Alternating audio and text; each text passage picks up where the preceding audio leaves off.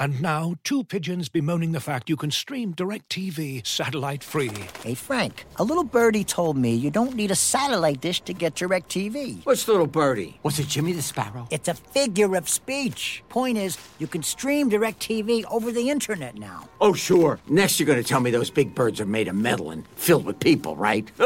You mean airplanes? Stream DirecTV without a satellite dish. Visit DirecTV.com. High-speed internet service required. Terms and restrictions apply.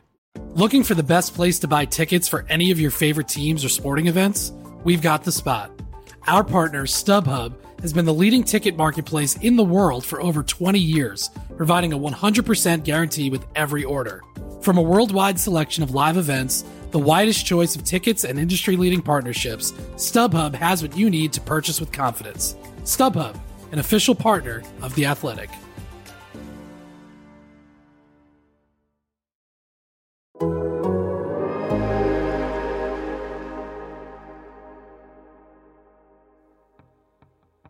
It's not about me. I'm only here for a minute, and I know that I can't fix it. I can help even just a little bit. Won't you let me try?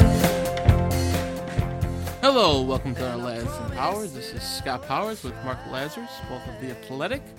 We're here on a wonderful Sunday afternoon. Another week where we've been quarantined from each other, and unlike last week, we actually have something. Well, I guess we had something to talk about last week. We talked about the whole virus, but now I feel like we have a little bit more news to talk about. So, Mark, hello. I'm here, man. I'm surprised you said it was Sunday afternoon because I have lost all track of time and space, and time is a flat circle right now, and I have no idea where or who or when I am. Well, you're here now with me, so that's all that really matters. All right, that's good. You're my constant, like in Lost. You're my penny. Yes. You guys getting by? You doing all right? Yeah, you know, we're bored. I broke down, and I figured with all the money I'm saving on gas by not driving literally anywhere, I bought a Nintendo Switch, so the kids are playing Mario Kart, which is pretty cool because it has like a feature that even if you're terrible at it, makes you pretty good, which is great for the 4-year-old. She's not screaming and crying while playing, so far so good.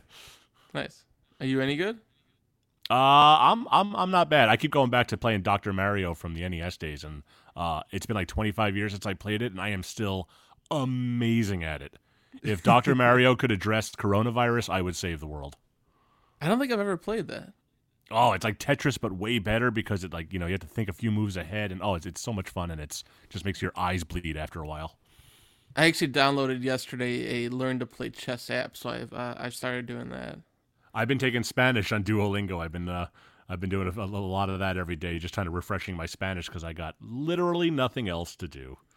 Nice. I had an email in my my box that I learn Irish while during the break. So I keep getting ads. It says more people speak Irish from Duolingo than there are native Irish speakers. You could be one of them. Yeah, that's probably true. This podcast so not brought to you by Duolingo. There's one channel in Ireland that's all Irish, but and there's a few communities that's who speaks Irish? Nobody speaks Irish. Yeah, it's a very small population. They still teach it in schools and such, but it's do they? Rarely used outside of those small communities. So you know what? Though, hang on a second. There's no hockey going on. Before we get into hockey, I want to know where did your Irish? I don't want to use the word obsession because that diminishes it. But where does your? I mean, are you just like 100% Irish to the point where Irish music and Irish bars and Irish everything else just means that much to you? No, I actually don't know. I'm afraid to take one of those blood tests because I probably find out I'm less Irish than I'd like to be. I had a friend move from Dublin to Chicago when he was like in fourth or fifth grade or so, and his dad would drive around and play Irish pub songs, and I got introduced to a bunch of Irish things, and then.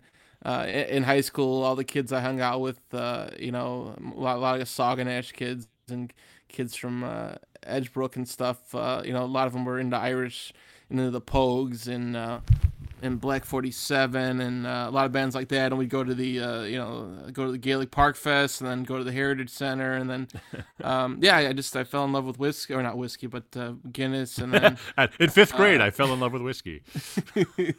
But yeah, I don't know, it kind of evolved, and then I got really interested in Irish history and went to Ireland, and we got married in Ireland, and yeah, it's evolved over time where I certainly.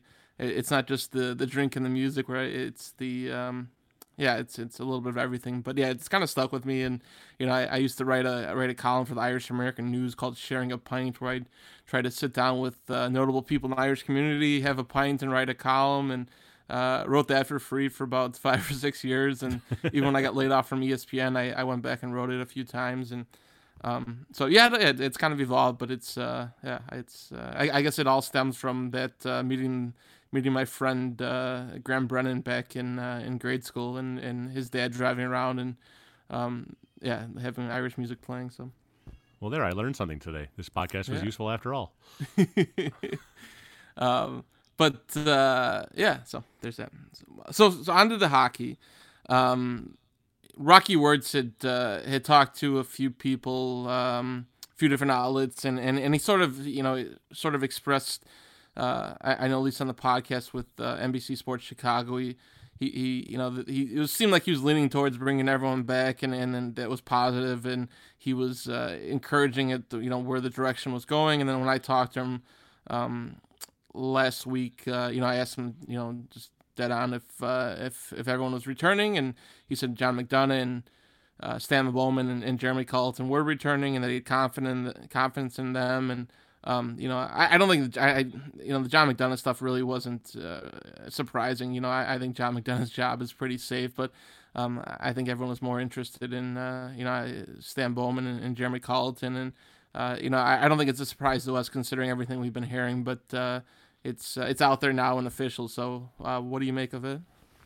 I'm not surprised. I mean, this is, the Blackhawks move at a different pace than I think most franchises do. I think you look around the NHL and coaches are a dime a dozen and GMs are, a dime a dozen, and you go through things pretty quickly. The Blackhawks, they pride themselves on their consistency, their constancy in that front office. John McDonough talks about it a lot.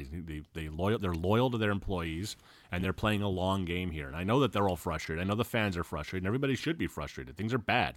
This is the third straight year they're going to miss the playoffs. It's 5 straight years without a playoff win. It's unacceptable. So I understand where the angst for the desire for change comes from. And if they made changes, I don't think any of us would bat an eyelash at it. But it's just not the way the Blackhawks do business. They're not going to just dump Stan Bowman on the side of the road. It's not how they work. This is a guy who helped bring 3 cups. 2 of them, he had his fingerprints all over. And you see that with even things like the Brent Seabrook contract. There's loyalty beyond the usual length of time that a lot of teams do this. And like it or not, that's the Chicago way. They like being known for the consistency they have. There's been so little change in this organization beyond the roster itself. You look at the front office, and when was the last time there was a major shakeup in the front office? I mean, back when Cheveldayoff and Bergevin got new jobs. I mean, it's incredible the consistency they have. Yeah, and I think that's where I know a lot of fans are frustrated with John McDonough now, and I think when the Blackhawks are struggling, all of a sudden people are pointing to him being a baseball guy again, and I'm not sure all that's fair at this point. The Blackhawks have won plenty with John McDonough making decisions. I think where it starts falling at John McDonough's feet now is they're obviously standing behind Stan Bowman, and they've come out and said at one point they thought it was the coaching. I think it's proven that so far it wasn't Joel Quenneville. I don't think this is necessarily Jeremy Colliton's fault either. Whatever reasons, and I know John, Rocky Wirtz had said that he felt like it was, mostly where they've drafted, and this was sort of the price you pay for winning that many cups, and dealing with the realities of drafting later and the cap and all that. But I think where this falls on Rocky and John McDonough is that now that you've stood behind these people for many years, and there's sort of the sample size where it hasn't been successful, that if it doesn't become successful here in the next few years, that's this is sort of now you're doing, not so much Stan Bowman's doing, because you've continued to empower him. So I think that's where it'll start to transition, where I'm sure people are going to be upset at Stan Bowman if they continue not to win, but at some point it's on the people who continue to have these people in place and in power and you know, kind of going down that same road, because there hasn't been a whole lot of change in hockey operations or the front office, where sure, the message has changed slightly and they've done some different things, but there hasn't been a whole lot of change in personnel where you're saying that they're shifting how they do analytics or shifting how they do pro scouting or anything. Everything seems to be pretty similar, at least from what we see and know, and certainly from who they're hiring. So I think that's where I'm curious if this doesn't turn around, like what becomes. I think that gets louder, that people are more upset with Rocky and John McDonough than they are now, where you're starting to hear that a little bit, but you know, a lot of the focus has been on Stan Bowman and Jeremy Colliton, but I think that changes over time if this thing doesn't, you know, spin around. Well, there's a flip side to that, and someone mentioned this on Twitter, and forgive me, I don't remember who it was, whoever said this, but you know, John McDonough is not the hockey guy. That's not his job. If you're Rocky Wirtz, John McDonough is the guy who's supposed to make your business profitable. That's John McDonough's job. And they're still selling out 21,000 tickets a night. They're still making gobs of money. There's the publicity is high end. Everyone knows who the Blackhawks are. Everyone buys jerseys still. Everyone buys merchandise still, and everyone's still buying tickets and filling those parking lots. So from that perspective, it's insanity for Rocky Wirtz to remove John McDonough, because that's his primary job. He's the president of the team. He is not the president of hockey operations. He's not Brendan Shanahan. That's not what his job is. His job is to run the franchise, and the franchise makes a shit ton of money, so he's doing his job very well. And I think from Rocky Wirtz's perspective, you have to look at it that way. Does it fall on Al McIsaac then? Who's that buffer in between? Well, there isn't really. I mean, Al McIsaac is certainly more involved in hockey operations than John McDonough is, without question. But I don't think the Hawks don't really have one. I floated this in my column. I floated this a few years ago after the Predators sweep too. That maybe the Hawks, you know, Stan Bowman does a lot of things really well. He's a legitimately great evaluator of talent. You know, they're drafting, and a lot of that goes to Mark Kelly, and a lot of that goes to the European scouting department. But Stan's the one making the ultimate call here, and he's the one doing the recruiting, sealing the deal for these European recruits and selling them on Chicago. He does that really, really well. He brings value in that regard. If you're worried about his roster construction, you can bring in a president of hockey operations, a Brendan Shanahan type, someone who can veto him, someone who can step in and oversee and not necessarily do the day-to-day, but when there's a big trade to be made, he gets the final say. Maybe that's the kind of shakeup you need, where you can keep Stan Bowman and his acumen and judging talent and bringing in European talent and things like that, and his cap management, you know, for better or worse. But you also have another voice in there, because they really don't have that. John McDonough is not it's dumb when people say he's a baseball guy. That's not his job. His job is not to run the Chicago Blackhawks hockey team. His job is to run the Chicago Blackhawks business, and he's doing really well at that. So Rocky's not going to fire him. And granted, it's McDonough's call whether Stan Bowman is running things or not, so that does fall at his feet. But if you really want another hockey voice in there, you need to create a position like president of hockey operations to oversee Stan Bowman, and maybe that's the solution. I'm not always the biggest fan of it, because it creates conflict, and you know, there's you know, you could have, it could be good or it could be bad. It could be good having more voices, but it could also lead to, you know, a stalemate where you don't know what to do and there's paralysis by analysis. I don't know if that's the answer, but you know, I'm so ambivalent toward this. If you fired Stan, I'd be like, yeah, you know what, it's probably time. You keep him, you'd be like, yeah, you know what, I can justify that too. You hire up someone to oversee him, yeah, I can justify that too. You can justify almost anything with this team right now, with the situation they're in. You can bend and twist the facts any way you like. You could talk about the injuries, and you could justify that maybe they would have been better this year. You could talk about how all the cap mismanagement and say, well, that's Stan Bowman's fault. I mean, you can look at this from so many different angles, and you'd be right. So I don't know what the answer is here, and I don't know who's the person to make that decision. A 2-year-old just walked into the room. Hi. If this was on video, this you have to know what we're doing. Hey, kiddo, you got any thoughts on Stan? This is already the most intelligent hockey conversation we've had. Come get her.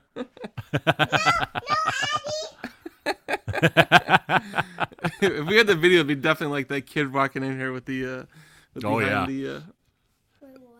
what everyone. Hey, we're all working from home these days, man. Nothing you can do about that. No. She wants to podcast.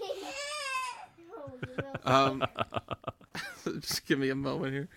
Hey, Maeve, can Daddy do this, and then we'll play, okay? She gave up. You don't play yourself. Yeah. Come on, Maeve. No. No. Okay. No. Maeve, do you have any thoughts? Yeah. Just okay. Addie, please. Give me. So yeah. See, this is why I have my kids locked in the basement playing Mario Kart right now. The trick is to buy expensive things that you can't really afford just to distract them. But no, I don't know what the answer is here. I wrote myself in circles the other day because I don't know whether Stan Bowman should have his job or not yet. I can justify it, and I can justify firing him, and I'm really not all that passionate about it either way. It's just this is the reality they're in, and I don't know. This isn't like a coaching situation where you can say, well, Gerard Gallant's out there, Peter Laviolette's out there, Bruce Boudreau's out there. Who's the next great GM? I mean, who's available right now that's going to do a better job than Stan Bowman? This is a different kind of situation. Yeah, no, I'm back. Yeah, I don't. I guess it's. It came to a point where they had a decision between the coach and the GM, and I feel like if you fired Joel Quenneville and Stan Bowman at the same time, that would have made a lot of sense. You know, like it wouldn't. You know, after if you'd done it after that season, it makes sense. You knew that coming into a season, you're not going to likely fire a GM during a season. It was going to be the coach or not, and then. You know, then next season goes and they don't make the playoffs under Jeremy Colliton and Stan remains. And, yeah, none of this is surprising at this point. They obviously have a lot of confidence in Stan Bowman. And I don't know if it makes more sense to put people in between or making different decisions. It's just I don't know. I think, you know, we obviously hear it a lot from fans and just how frustrated they are. And it seems like they keep on going down the same road. And we've seen the message change a little bit where even this year, some of it's obviously impacted by injuries, but this wasn't supposed to be the course this year. They went out last summer and spent money, and I feel like we talk about this every time, but the objective this season was to make the playoffs, and they thought they could maybe do it with ease, and we certainly sort of bought into that, and you know, it didn't happen, and they're going to likely miss the playoffs if the season returns, and it feels like the message is swayed to more of, you know, we're going to try to get great again. And so it's, yeah, I don't know if there's an easy path to that because, yes, you want high-end players and the more draft picks and prospects you get, but it's complicated too. Usually it's adding in a lot of different ways, and now the Blackhawks have a lot of term, and I think this offseason is going to be difficult, especially with the cap likely not going to, you know, rise up from what it's been, and you're already figuring out how to pay to Kubalík and Strome and a goalie if that's Crawford, whomever. And well, let me ask you this. Let me ask you this: do you see any way that, you know, assuming the 2019-20 season is over, they don't play the rest of the regular season, they don't play the playoffs, which I think is by far the likeliest situation here? Do you think that if the cap, even if it's artificially capped at 81.5, that they negotiate in another round of compliance buyouts? Because that could be the Blackhawks' salvation. I mean, you can't expect these teams that are bracing every year for a raise in the cap to all of a sudden make it work with a flat cap. Do you think there's any chance we see any kind of buyout compliance, anything like that might be a saving grace for the Blackhawks here, or is that just pie in the sky? Yeah, I have no idea. I've been, you know, following Myrtle and some of those people who've been doing more of the finance stuff, even Burnside, and I haven't seen that tossed out, but. I guess if that becomes a reality, I think the discussions between, you know, the owners and the GMs and all that, I think it'll evolve too. Or how do we make this work? Because they're teams that, if it stays now that they're, you know, I'm sure they can figure out ways to stay within those boundaries, but it's hard. And then, you know, people are being told that, you know, just the few it's crazy 2 or 3 weeks ago the cap could go up to 88 million and everything switched, so I don't think people started planning for that necessarily, but you know, if there's any chance the cap even decreases, you know, it's gonna be a new world if there isn't a finish of the season and all that revenue the league and the teams are banking on isn't there, then, you know, the numbers, you can't make it change, work. I mean, if the cap goes down, there are going to be a lot of teams that simply can't field a team. Like they're going to have to do something, whether it's rolling back, I remember what was it after the 2004 lockout? Didn't like everybody take like an X% pay cut? But there are going to be teams out there that can't make this work and can't field a team if the cap stays flat or, God forbid, goes down. Yeah, no, I think these are all different things they're going to have to explore. It's just not realistic or fair if teams are playing, in something that they weren't expecting or. I think anything less. I think if they, ultimately, if the ceiling stays what it is, then I think there's some gymnastics for some teams to do. But I think that at the end of the day, that's probably fair. Anything lower, then the rules have to change, and there has to be something that benefits the teams and allows them a little bit more flexibility. But yeah, even now, I wrote, earlier this week, I wrote kind of the checklist for what I think Stan Bowman. And the Blackhawks need to do, and it starts with I think with Kubalík, at least when you're talking about the roster, I think you need to decide what his cap hit is, because he's the priority. He's the 30-goal scorer, and he's the guy that you probably want around the most. And and then from there you can kind of figure out Dylan Strome and the goalie and the rest of your roster, and then figure out buyouts and if any of those things there are things you need to go down the road with. I've been reading a little bit more and more about this draft, and in the Blackhawks, I think they have the 9th worst points percentage right now, so going to likely get a top 10 pick, and it sounds like a pretty stacked draft. It doesn't mean that they'll, if they're picking in that lower part of the top 10, it doesn't mean someone's ready next season. But the fact that the Blackhawks will have another top 10 pick, and their person to add to that cupboard, and how long? I guess what's realistic? How soon can this turn? If the plan is the Blackhawks to be the great again, what's realistic? If Stan Bowman's the GM, Jeremy Colliton's the coach, like what? Who the roster is. Sort of the contracts. What do you see as it's realistic when this thing can maybe get right again? Well, I mean, a lot of that's going to depend on the older guys. I think the younger guys are on the right progression. I think, DeBrincat, he had a down year this year, but we know that shooting percentage will go back up. He'll be a 30-goal guy again. Kubalík's a 30-goal guy.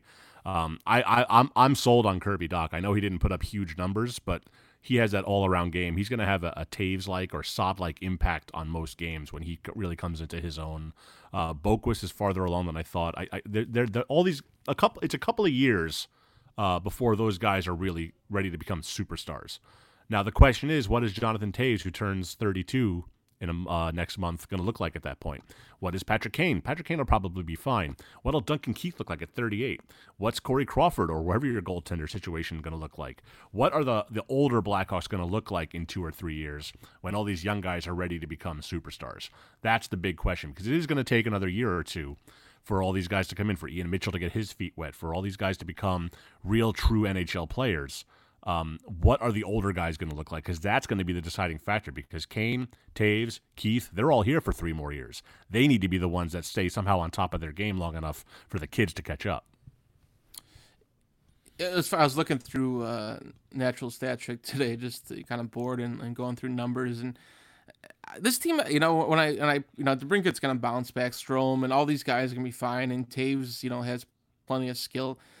I think it still comes down to the defense, and part of it's, puck possession, but, when you look at the numbers, the Blackhawks, the number of people had, it was a Corsi against per 60 minutes and scoring chances against per 60 minutes. I mean, the Blackhawks have numerous players, forwards and defensemen, Aaron, in the lower part of the league, among the 20 worst players in the league, Taves has been on the ice for more chances, I guess, than ever in his career, and some of that's there too. Where I don't think offensively this team's ever going to have an issue. I think they can score a lot of goals, and maybe you can win games like that. But the high danger chances and the scoring chances, all those things haven't improved, from Quenneville to Colliton. So it's. Maybe Mitchell and guys that are, guys that move the puck, and even Carlson, Carlson, I think came in and did a pretty good job of, just getting them out of the zone. And some of that's just not even defending. It's just, being able to exit and get the puck down the ice. But I'm still curious at how this team evolves defensively and how it can get better. Cause I look at some of those players and, I think DeBrincat, maybe he gets more defense reliable, but he's never going to be obviously like a Hossa type. Or, I think Strome has some limitations too. I wonder if the Blackhawks can be that much of a two-way team, or maybe it's just driving more offense. But I think some of those questions kind of still exist for me. And how does a team, because I don't think you can be at the bottom of the league in a lot of these categories as they have now, for 3 or 4 years, and things get better. They need to figure out ways to. And now that you take away, the two goalie system, which sort of props you up for a while this year, having Leonard and Crawford, like how did, maybe Delia comes in and he's great, but I'm sort of skeptical too, to see how that evolves and if they can get back on track to be that type of team with this, when you're looking at largely these same players coming back. Well, that's going to depend on Jeremy Colliton, isn't it? And that's going to be his legacy here. That's going to be the impact he has or doesn't have, whether he's here for the long haul or if he's fired next year, is can he make this team not suck defensively? That's his job. He was brought in ostensibly to make them better defensively, and they've only gotten worse as a team. Now, a lot of that is personnel issues, and you can understand some of that. But this will be his third year coming up, his second full year and his third almost full year. He needs to figure out how to get this, how to maximize the team he has. It's got to be about player development. All those young guys have to get better. It's got to be finding the right system, and they're always constantly tweaking this system of his. They haven't quite worked it out yet. I mean, not everybody is Barry Trotz. I get that. But Barry Trotz was able to come in to the fundamentally worst defensive team in the league, the New York Islanders, and the next year made them the best. You can do it. The right coaching style, the right coaching system can fix this. And that's what Jeremy Colliton has to do. And it's no more, new guy getting his feet wet. This will be his third year in the NHL. There's no more excuses. The training wheels are off. He has to make this team better defensively, or he's not going to have a job much longer. Yeah, and I mean, the reality was that there were going to be some learning curves with him. And the Blackhawks didn't really do him any favors last year when he brought him in and said this is still a playoff team, but. Right, and I think we've seen some of learning from his mistakes, and certainly being able to he hasn't been too stubborn to move on from things. So you would think you'd see an evolution in year three, and power play or the defense or just I think you have like a sample size now even this season of who. Who works with whom best, if it's, Mata and Seabrook obviously wasn't working. And I think you see some pairings now, because there were spurts this season where the analytics and, just watching them play, they seemed like they knew what they were doing, and defensively they were better. It just, and obviously I feel like for more of the season though, we saw those inconsistencies and ups and downs and sort of, just having those same mistakes. And if everyone's coming back, then expectations sort of change too. Where, I guess there isn't as much understanding of those mistakes and those things happening over time. Where in year three, that to not come out of the gate as much as they expected this year had to be surprising the organization and even Colliton, where there was so much faith put in that having a full training camp that.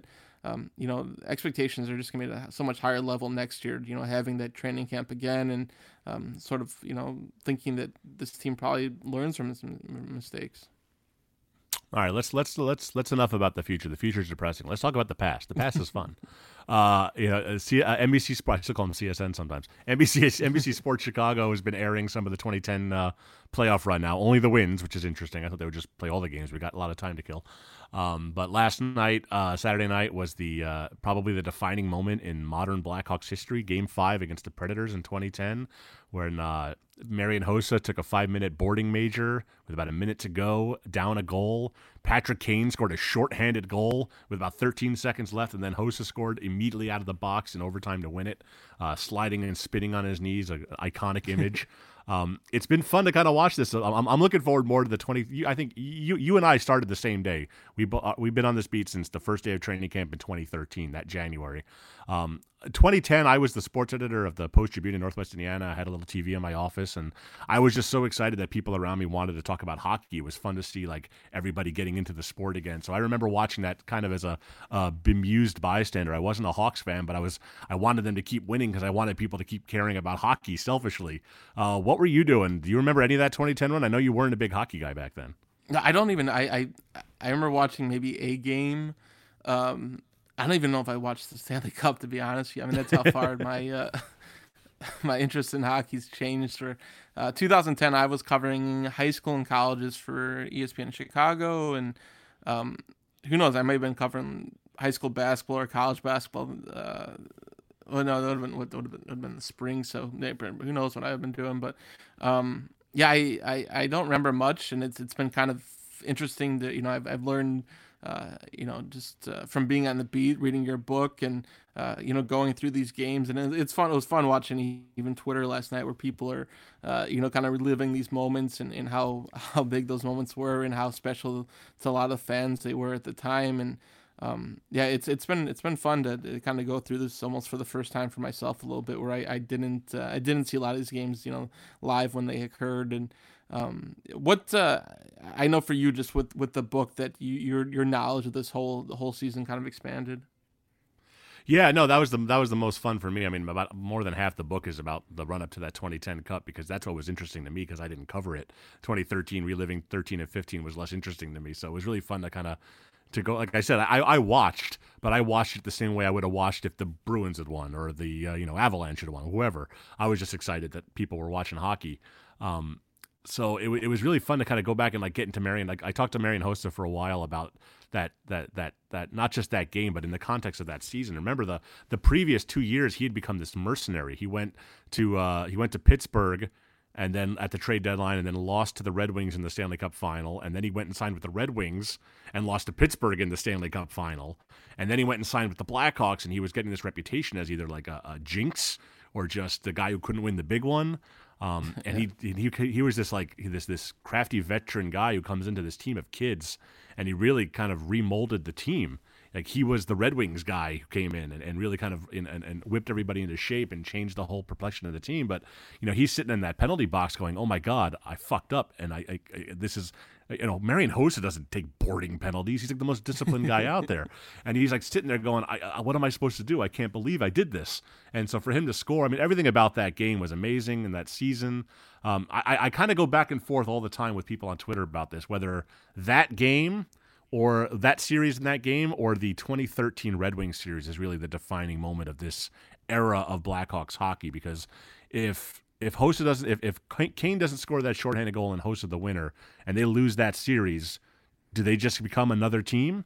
I don't know. But if they lost to the Red Wings in 2013 after that amazing 21-0-3 start and all that, but after two straight first-round losses, if they went first-round loss, second-round loss, they were going to make changes. That was at the height of the friction between Stan and Joel. Someone was going to get fired if they lost that game. They lost that series. They were going to make changes in personnel. They were going to blow up the core, back when you could do something like that because the contracts weren't onerous yet. If they had lost that series, I am convinced they become one-cup wonders. Just one of those teams that spikes a win and then just is pretty good the rest of the time. They don't become the team of the decade the way they did. So I go back and forth on what's the most important series, what's the defining series, but you really can't go wrong because those are the two. That's that one.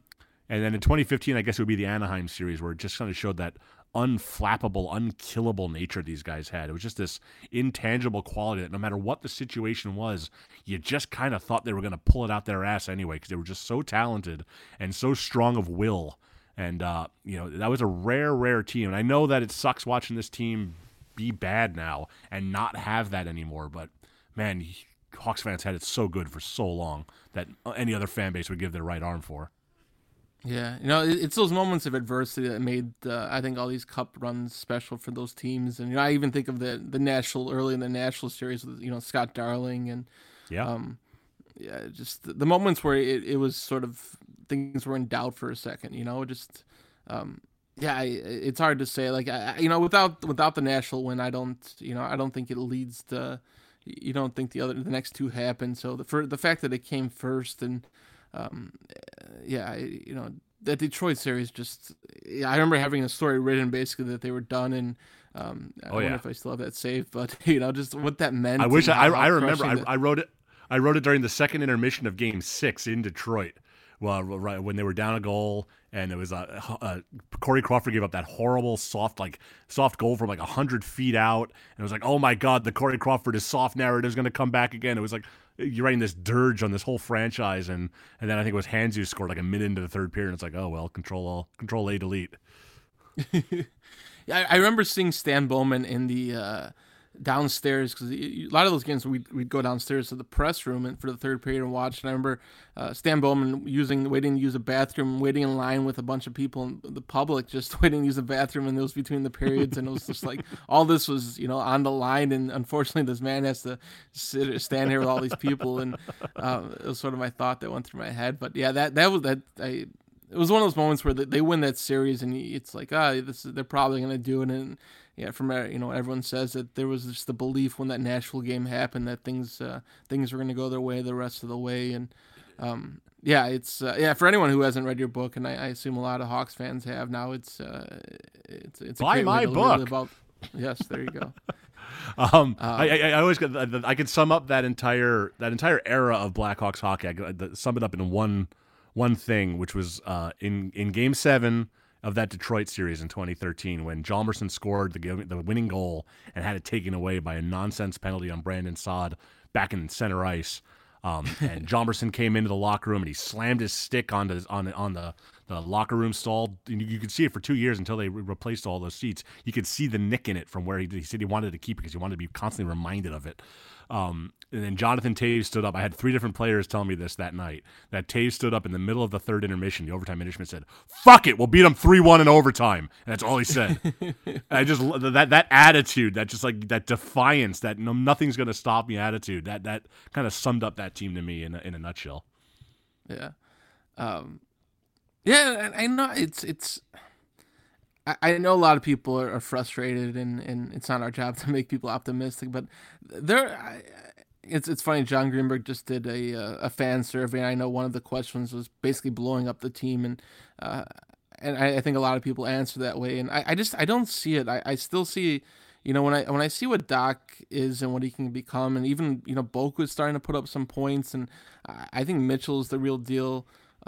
I think there's a path for this team still. There's so little room for error, and whether they find someone else in Europe, and I think there are a couple of players in Europe that can be I don't know if they're Kubalík, Panarin, impact players, but guys who can step in, and there's ways to make this team better. And I'm curious. And that core, that heart, that attitude is still there. You still have Kane, you still have Toews, you still have Keith, you have Seabrook, you have these guys who've done it before. And if you could just get them there, they can kind of pull you through that, I think. I think that in hockey, more than any other sport, experience in the playoffs matters. And these guys still have it, even if it's been a while. And that's the part where you still see Kane and Toews and Keith kind of playing at this at a pretty high level still. And I don't think that lasts. It does fall off pretty quickly for a lot of players. I mean, we've seen that with guys we've covered in recent years with Sharp, and Hossa had some down years, and I think the window for at least those players is in a couple of years, where I think the Blackhawks have other issues when those guys start declining, where certainly you have other players who can lift them up, but I think it brings on a new set of issues. So I think for Kane and Toews and those, Keith and Seabrook, I think they're still pointing to now, and I think they still believe that's possible. So I'm curious, Stan Bowman obviously has the faith from John McDonough and Rocky Wirtz, and now I think this offseason I think there's a lot in his hands still that where this team can go, and some big decisions to make with, whether it's the buyouts and those contracts, and he needs things to be on point for the Blackhawks. I think they have a real chance of contending here in the near future. That's assuming there is hockey in the near future. I hope there is. That's true too. Well, I feel that's the Scott, thing. It's like right now it's easy to write stories because you feel like the season just ended, or it may come back, but I guess fast forward to 3 or 4 we're still writing now. Stuff. We've got things in the works. We've got some fun stuff in the works. I'm assuming we're releasing this Monday morning, so go read my mailbag, in which I assigned, I think, 30 Harry Potter characters to various Blackhawks and Blackhawks-adjacent people, because that's the point of the season we've reached now. But we'll keep it busy, and I'm sure we'll have some more fun podcasts about maybe 2013 and 2015 where we can talk some stuff over, and we'll find ways to keep you entertained. Yeah, and maybe Maeve and I'll have a podcast here in the future, just father-daughter. She's daughter combo. Already more insightful than either of us. Keep us updated on the Nintendo Switch and how your games progress. I'm going to save the world through Dr. Mario. You'll see. Awesome. So I guess we'll actually talk again. This is the only times we actually talk. Usually it's through Slack or email or whatever. So we'll speak again next week. All right, man. Stay safe, stay indoors, and see you next time. Won't you let me try?